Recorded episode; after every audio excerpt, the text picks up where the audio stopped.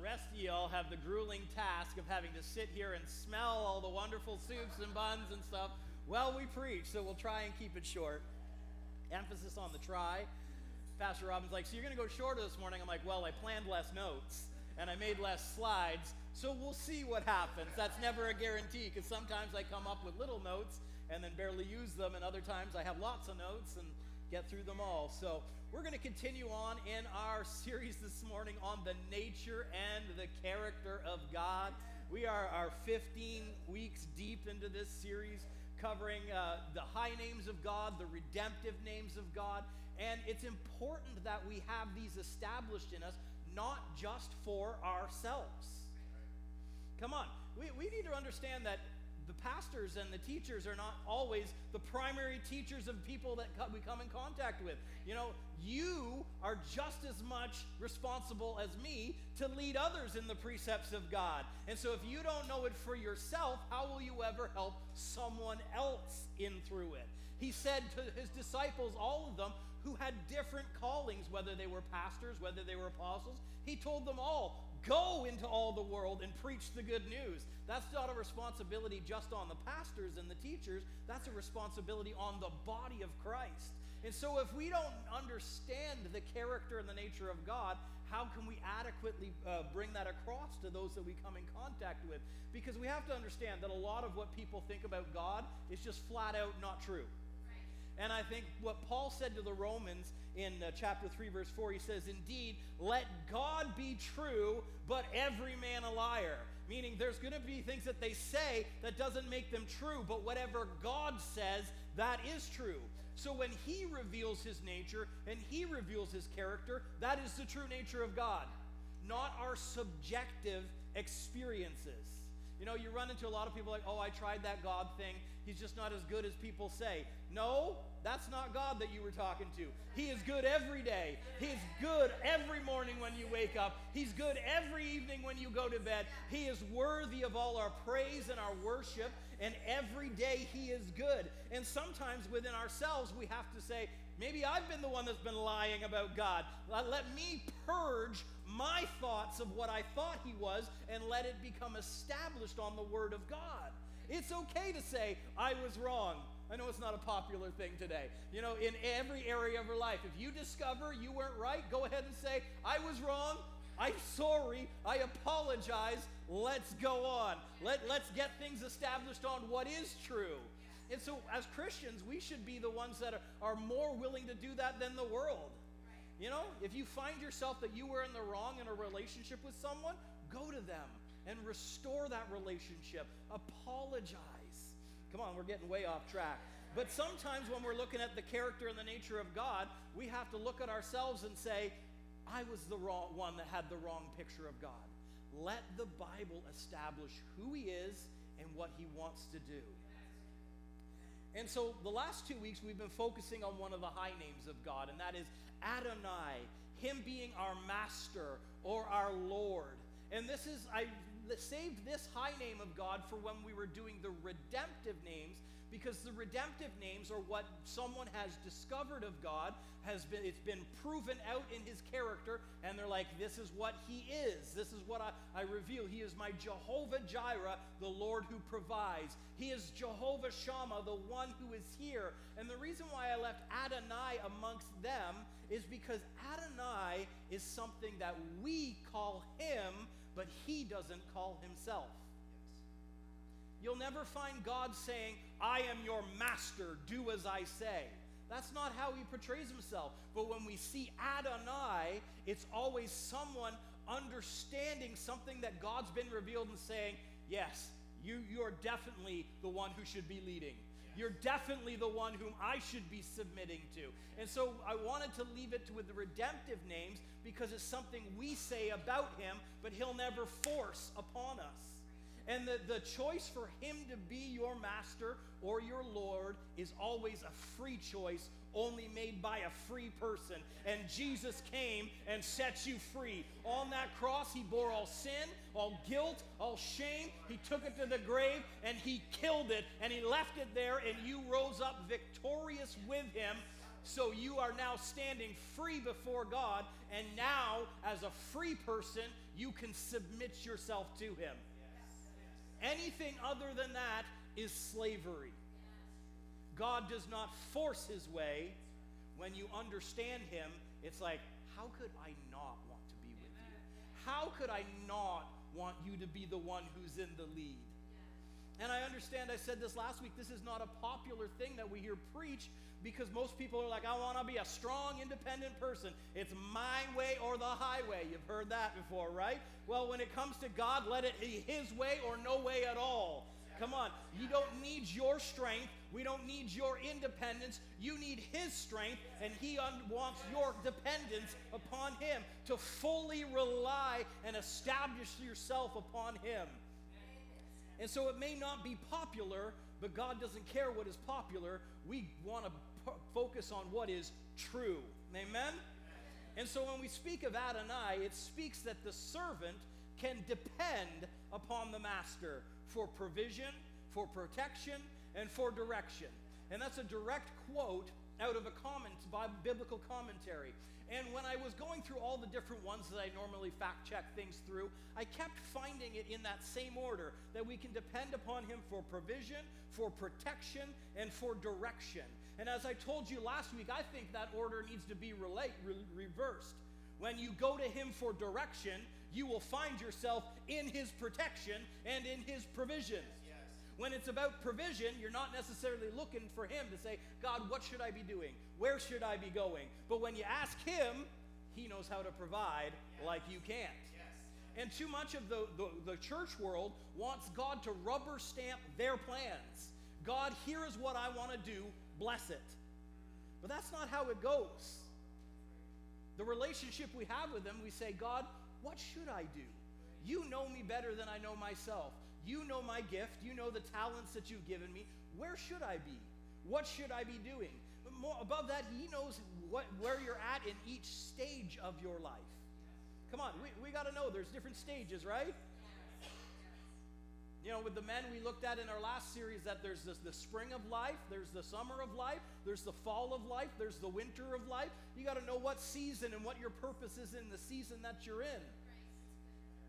And God knows what season you're in and knows where you need to be in that season, what you need to be doing. As, as uh, Solomon wrote, there's a time to plant and there's a time to harvest. There's a time to rejoice. There's a time to dance. There's a time for all these things. God knows perfect timing. And so when we reverse the order, we can depend upon the master for direction and for protection and provision. And his lordship conveys a sense of complete possession of the servant by the master and a complete submission of the servant. As Paul said, you are not your own. You have been bought with a price. Therefore, glorify God in your body and in your spirit.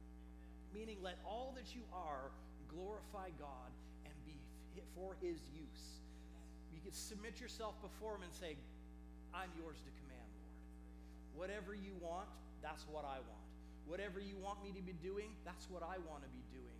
And, and as it says in the Old Testament, it's those who are willing and obedient. Those are the ones that eat the good of the land. Come on. There's a lot of Christianity that's just give me the good, give me the good land, give me the good land, but they're not do willing to walk the good path. He says, Thy word is a lamp unto my feet and a light to my path.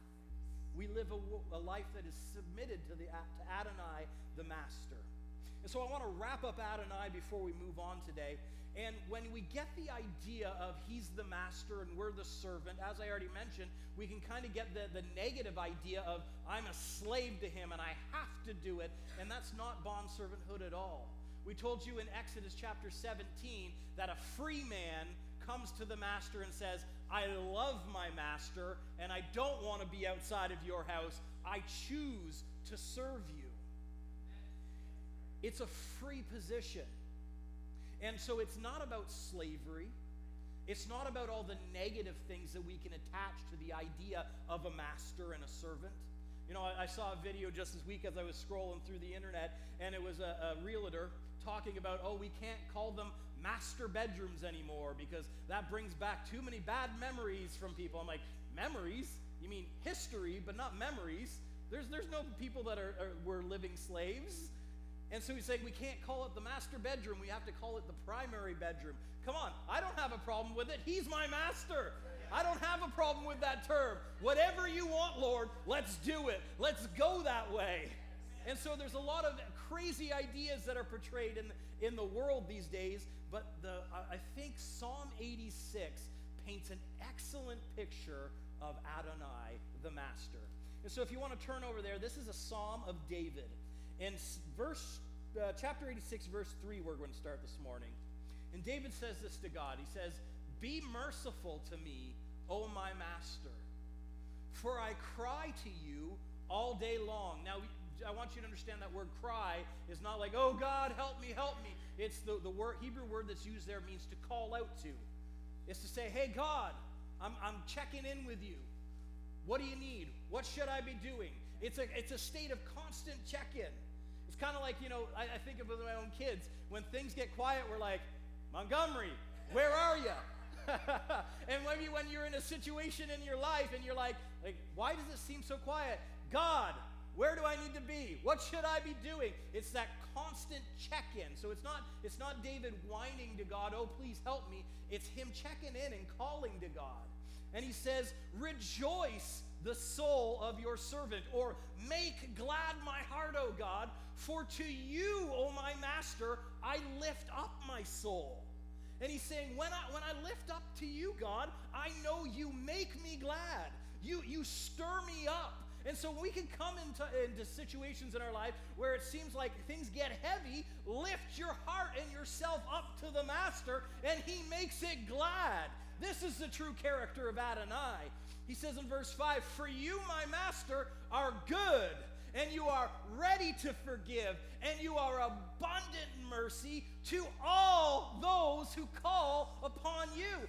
That is the character of the master. And when you've got a good master, you can be assured that life will be good. He's not a hard one. He's not one that's there going to put heavy things on you. Jesus said, Take my yoke upon you, for my yoke is easy and my burden is light, and you'll find rest for your souls. And so the character of the master is that he's good, he's ready to forgive, he's abundant mercy to all who call upon him. And so David says, Give ear, O Lord, or O Jehovah. It's not the Adonai on that one. He says, To my prayer and attend to the voice of my supplications. In the day of my trouble, I will call upon you, for you will answer. Now, depending on how you read certain things, you can you can make it sound different ways, right? You can say, In the day of my trouble, I'll call upon you, God, for you will answer me. That's not what David's saying. He's saying, I know you, God, that when I talk to you, you talk to me. And so this is not a demand of God, this is David's understanding of God. When I talk, you talk. That's relationship, back and forth. And he says, Among the gods, there are none like you, O my master, nor are there any works like your works. All of the nations whom you have made shall come and worship before you, O my master, and shall glorify your name. This is a prophetic verse. Do you know what he's talking about? He's talking about what Paul talked about. Every knee shall bow, every tongue shall confess that Jesus is Lord. And so David is stepping into prophetic here, and he's like, all the nations are going to come, and they are going to worship you. And when everything is revealed at the end of time, whether they served God on earth or not, when they see him, they're going to go, I wish I would have come sooner. Every knee shall bow and every tongue confess because you are great and you do wonderful things, and you alone are God. Teach me your way, O Lord, and I will walk in your truth. That's that direction. Teach me your way, God, and I'll walk that way. Unite my heart to fear or reverence your name. He's not talking about being afraid of his name, but be in awe man, we were praying in, in, in leadership prayer before service today that at the name of Jesus, everything bows. Everything. When the na- there's nothing that the name of Jesus won't co- conquer. There's no sickness, there's no disease that the name of Jesus will not make bow. So unite my heart to be in awe of your name, O God. I will praise you, O my master, my God, with all my heart. I will glorify your name forevermore. For great is your mercy towards me, and you have delivered my soul from the depths of Sheol. So, depending on how you want to interpret it, you've delivered me from hell. Or you can put it, you've delivered me from the grave whatever you want to put your interpret, he takes you out of the dark places and he brings you into his marvelous light, into his glory, because his mercy toward me is unending. It's great, it's super abundant, and you have delivered me out of every depth of hell, God. Come on, sometimes we go through life and we're living in a personal hell. He wants to lift you up out of that pit. He wants to say, Come on, this is not where my servant gets to dwell. My servant goes up the hill with me. I will lift him up, I will glorify him. He goes with me where I go because he is mine. The master takes personal responsibility for the servant. He says, Oh God, the proud have risen against me and a mob of violent men have sought my life and have not set you before them. And so David's looking at all these people, and this is a time in David's life where, yeah, he's got more enemies than he's got friends. And he's looking out and he says, The common denominator that all my enemies seem to have is you are not before them. They didn't put themselves under your mighty hand. And he says, But you, O Adonai, are a God full of compassion and gracious, long suffering and abundant in mercy and truth. Come on. That's the character of the Master. And so he says, Oh, turn to me. Have mercy on me. Give your strength to your servant and save the son of your maidservant. Show me a sign for good that those who hate me may see it and be ashamed because you, Lord, have helped me and comforted me. Come on, that's the character of the Master. He is merciful, ready to forgive, gracious, compassion, long suffering. Wherever you go with Him, you find good things. Amen? So we don't have to be afraid of those types of characteristics of God. We need to have clarity on what He actually means by them. Amen? He's a good master. He's a good Lord, and you can submit yourself unto him. And like Peter said last week, when you humble yourself under his mighty hand, he exalts you. He gives you purpose. He right, lifts you up to where you were meant to be. Amen? So, in the time we have left, I want to cover one more redemptive reality. It's going to be a small one, and it's an easy one to cover. And you can turn over to your in your Bibles to Exodus chapter 16. And Exodus chapter 16, to give you a little context, is the nation of Israel has just come up out of Egypt. They've been delivered from bondage. They've been delivered from out of slavery under the hand of the Egyptian people. They've had the, the 10 plagues. They've had the, the Red Sea split, and they've been miraculously delivered by the Egyptians. And that's where we find them right now, dwelling at a place called Elim. And Elim basically means oasis. There's a, it's this place that's in the middle of the desert. They've come across the sea, and the Bible tells us there, there was about 70 palm trees and there was a pool of water. It was a place where they could find rest after the hardship that they just experienced. You got to think, there's been a little bit of fear that's been going through. The Egyptians are right behind us. They're going to come and they're going to take us back. And then God delivers them through the sea. The sea closes. The Egyptians are no more. And you got to think, they're wound a little tight. like, oh my goodness, did you see what just happened? We thought we were going back into slavery, but God has delivered us. And you got to think, the adrenaline has probably been pumping pretty hard. And so God brings them to Elim, the oasis, to rest and they spend some time just drinking of the waters there, feeding the flocks that they brought with them. And they've been in uh, uh, Elim for just a little bit of time, enough to catch their breath. And in verse 1 of chapter 16, it says, And they journeyed from Elim, and all the congregation and the children of Israel came to the wilderness of sin. Now, I don't know which name came first, all the sin that the nation of Israel did in the wilderness, or was it already named that name? I don't know, but it's an adequate name because that's exactly what they did at that point. They began to sin. And you could say, Pastor Jordan, how did they start to sin? It wasn't that they were doing evil actions, they turned their hearts away from God and began to complain against Him.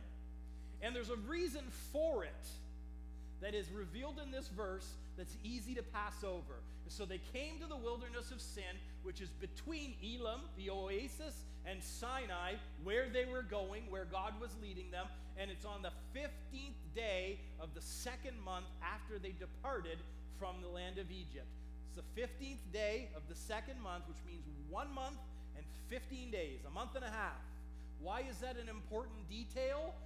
Resources are starting to run out.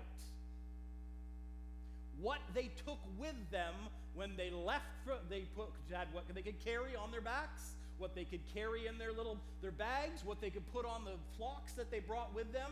Month and a half, resources are starting to look scarce. And when things begin to be scarce, it reveals your heart and your trust of God. And that's why that detail is important. They don't have anything that can meet their need. Come on. You've been there? You hit the end of yourself and you realize, I'm, I'm out. What do I do? You've got two options you can complain or you can reign. If you've got time to complain, you've got time to, to reign. Verse 2 The whole congregation of the children of Israel complained against Moses and against Aaron in the wilderness. They made their choice. It says the whole congregation. It's not one or two. The heart of the nation is being tested here. God had some work he needed to do in them. And the children of Israel said to them, Oh, that we had died by the hand of the Lord in the land of Egypt. Oh, that we would have died by the hand of the Lord. Last time I checked, he wasn't their problem in Egypt, the Egyptians were. He wasn't the one killing them in Egypt, the Egyptians were. Come on, do we remember how the Exodus starts? The Pharaoh's throwing all the babies into the river. Come on. God was not their problem in Egypt. But when you let choose to stand in the place of complaints, you'll find something to complain of, even if you have to make it up. Oh, that we would have died by the hand of the Lord in the land of Egypt, when we sat by the pots of meat, and when we ate bread to the full. One lie, two lie, three lies. None of that was happening in Egypt. They, they, they weren't sitting by full pots. They were under full days of labor. They were under the lash. Pharaoh kept doubling their workload. He was trying to push them down. But it seems like when we're doing it in our own strength, we'll pick out anything we can and make it a complaint. And he says, For you have brought us into this wilderness to kill us this whole assembly with hunger. I think Moses could have saved himself some trouble and just let them die in Egypt if he wanted them to die. And so God has a meeting. For the sake of time, we're not going to read it all. God has a meeting with them, and he's like, What? This is all over? You guys don't got anything to eat? Is that too hard for me? He drops a flock of quail right into their camp. Here's meat. He said, You'll have meat in the morning and you'll have bread in the evening. So the quail just crashes into their. They didn't even have to go hunt it. I'm sorry, I know you like the, the side of hunting Toph where you go and find it. They didn't have to do that. It just like, boom, there it is. Boom, there's another one. Hey, I guess we're having meat for dinner. and then he begins to rain manna down into the camp. And he had to teach them trust him. He said to them, Each day You go out and you collect one omer for each person that lives with you. Don't take more. All you need is one omer. And you know, think about this God's not even just giving them bread, it said that this bread tasted like honey. Come on, because you think, like, oh, I can't eat bread for 40 years. Pretty sure if it tasted like honey, you could. honey is awesome. He gave them sweet bread. And he said, just take one omer for each person. Well, you know what happened on that first day?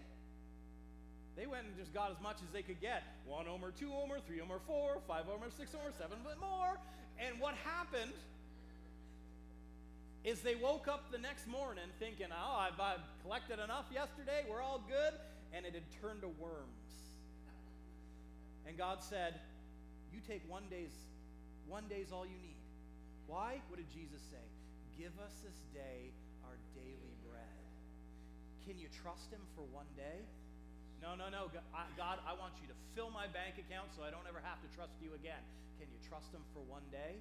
Because if you can trust him for one, you can trust him for two, you can trust him for three, you can trust him for four. He was working on their. And so they go through six days. And on the sixth day, he's like, Remember how that first day I told you you couldn't take more than one day's worth? Guess what? I want you to go out and collect two days' worth. And you got to think, they're now thinking, but we saw the worms on Tuesday. But what did they do?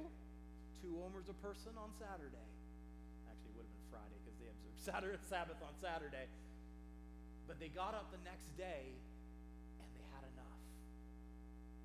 God will take care of you. Man, we're spending a lot of time on stuff that we weren't going to focus on today.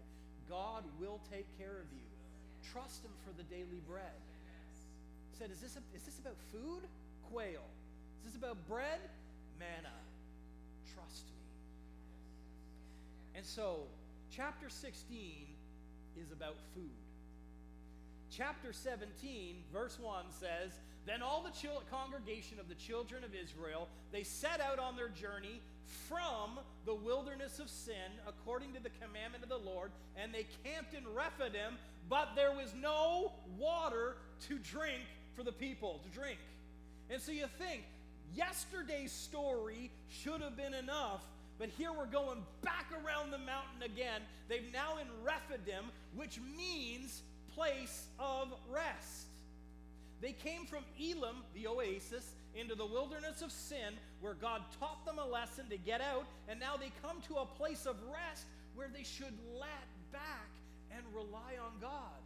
Just like Jessica was singing this morning, I want to sit at your feet. I just want to rest on you. I want to hear your heartbeat as I'm trusting and I'm relying. This was supposed to be a place of rest for them, but all they could focus on is that they didn't says, Therefore, the people contended with Moses, saying, Give us water that we may drink. So Moses said to them, Why do you contend with me, and why do you tempt the Lord? What he was basically saying is, Haven't we already seen this dog and pony show? Haven't we already seen how this ends? Why are you talking to me, and why are you coming against God? And the people thirsted there for water. And the people complained against Moses and said, Why is it that you've brought us up out of Egypt to kill us and our children and our livestock with thirst? Before it's like you should have let God kill us. Now it's like you're going to kill us with thirst. And if, you're going to die, that's one of the worst place, ways to go, right? Thirsting. But Moses called out to the Lord, saying, What do I do with these people? They're, they're ready to stone me. and so Moses' trust wasn't shaken. He's just saying, God, what do I do with the people? I'm good. What are the people? What do I do with these people? And the Lord said to Moses, Go on before the people and take some of the elders of Israel, and also take in your hand your rod, which you struck the river, and go. That's a very important point that we're going to come back to in a second. But God said, Take the rod which you struck the river with. And when they came into this land, God said, Hit the river, and the river parted, and they went across. Just like He said when they were at the edge of the Red Sea, He said, Stretch out your rod. This is something that God was using to help Moses along the way. And in verse 6, he says, Behold, I will stand before you there on the rock in Horeb. And this is a reminder that He is Jehovah Shammah. He is present with you. Wherever you find yourself standing, there He is before you. Whatever it is you need, He is there. Jehovah Jireh is present.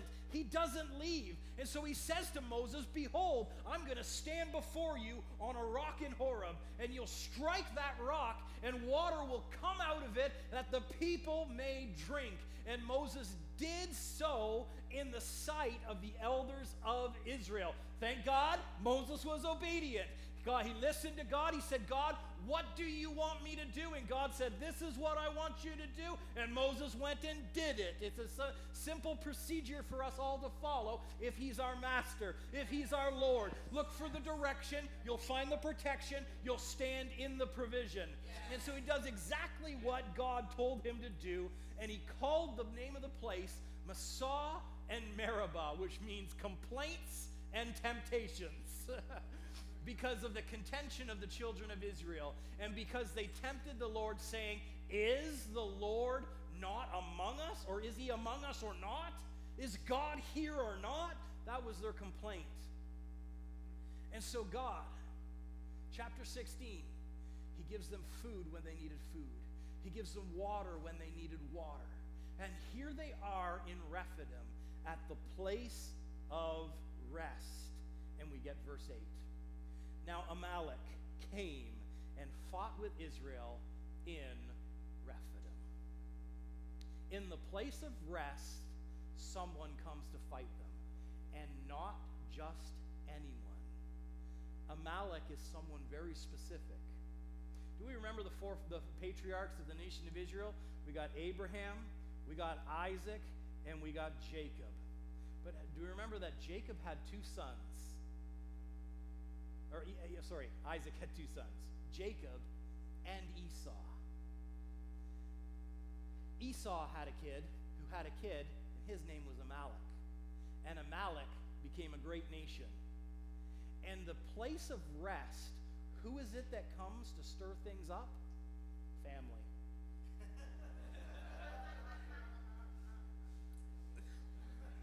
of all the people who are going to cause problems, the ones we expect the least is family.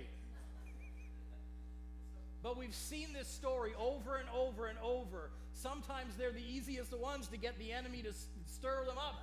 Oh, sorry. I forgot. Wrong arm. Let's poke over here. sorry, you didn't have your, your hand, your cast on, so I forgot. But he uses family to stir up problems against them. We got to get moving here. God, man.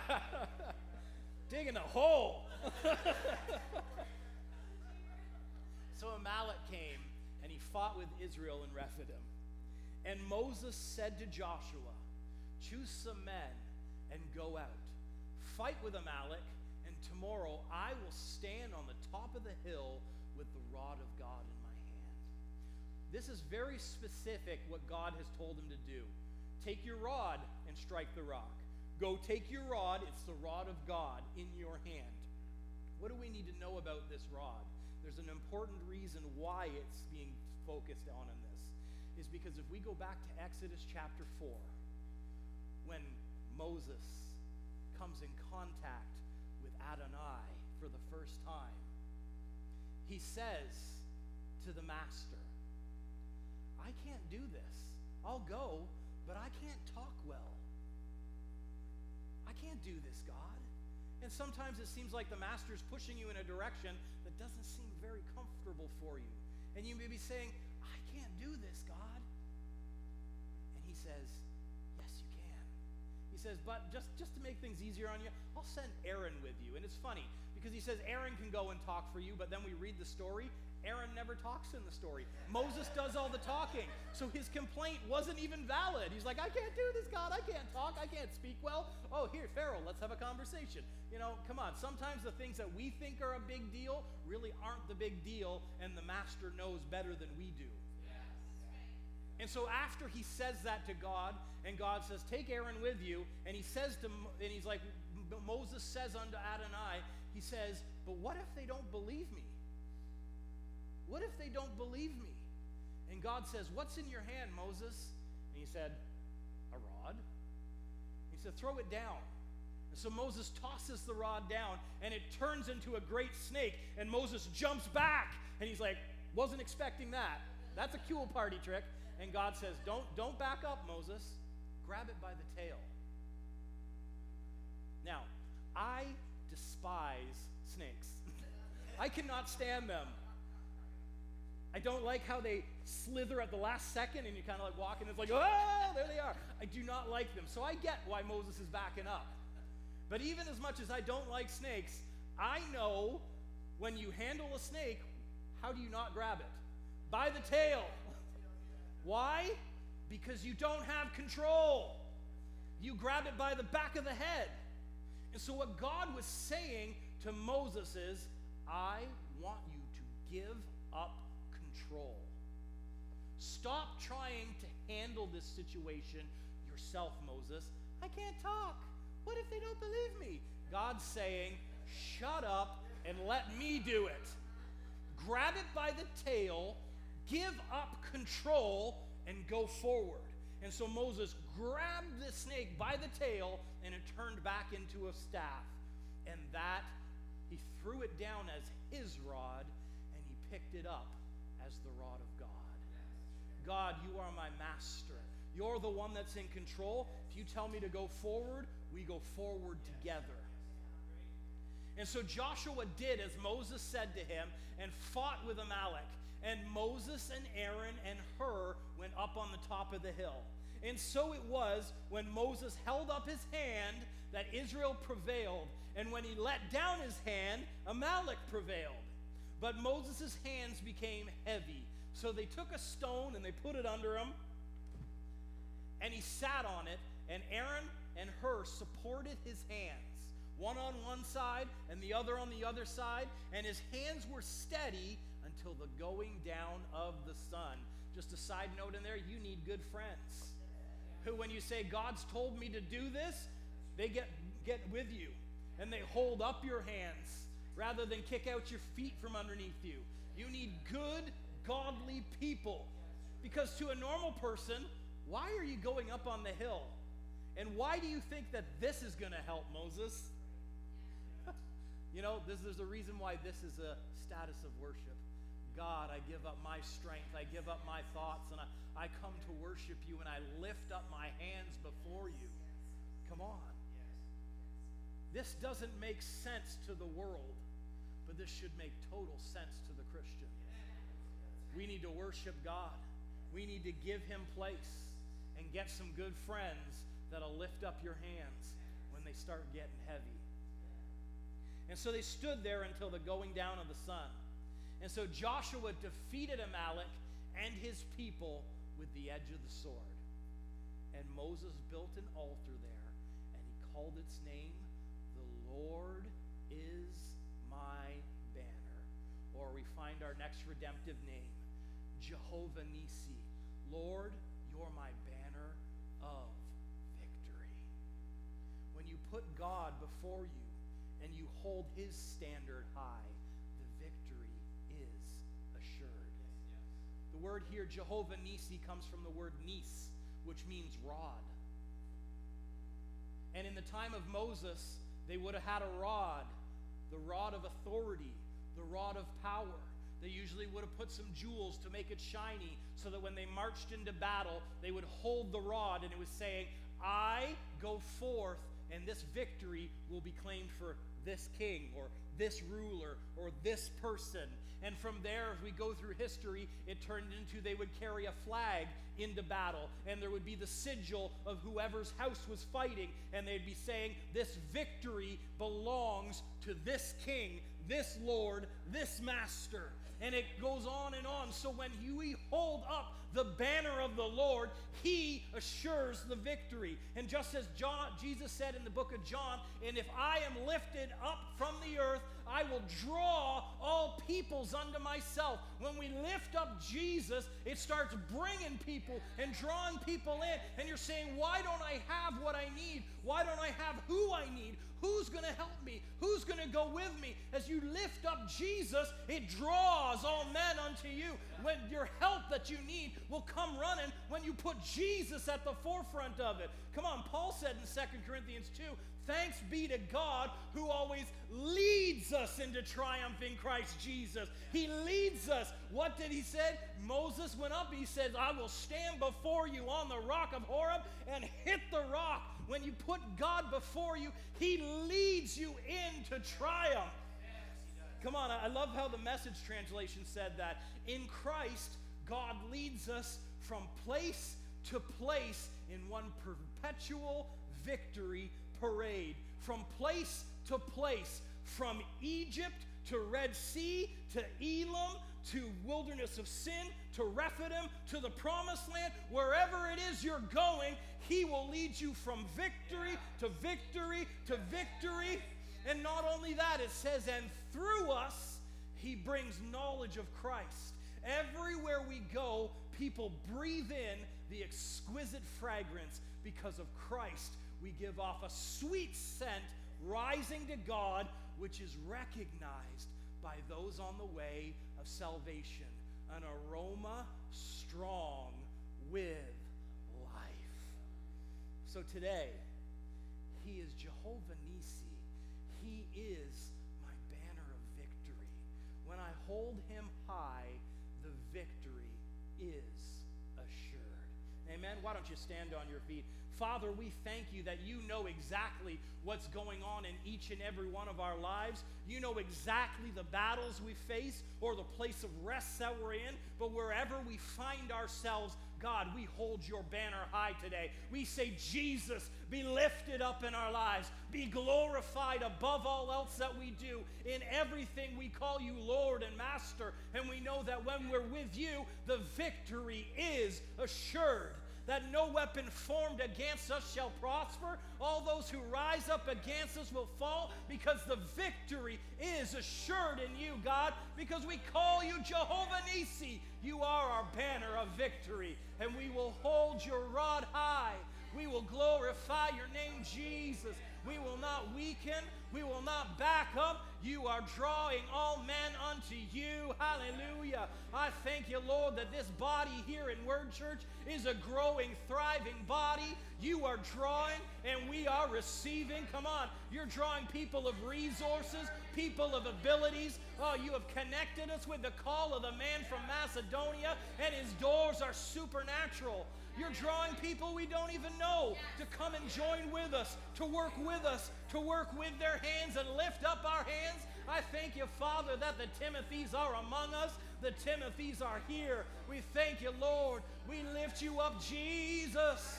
Yes, Jesus. Oh, we magnify your name, O oh Lord. Oh, we glorify You're our victory. You are our sure thing in whom you we can place our trust, oh God. Oh, we glorify you, Lord. Hallelujah. Oh, we glorify you, Lord. You're our banner of victory. Yes, you are, oh God. Oh, we look to you for direction. In you we find protection.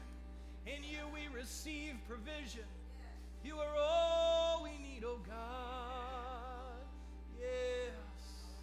And that's how it is. Hallelujah. Because your words are true. Sure thing. They never change. Hallelujah. Hallelujah. Whew. Well, in just a moment, our, our word care team is going to be here at the front.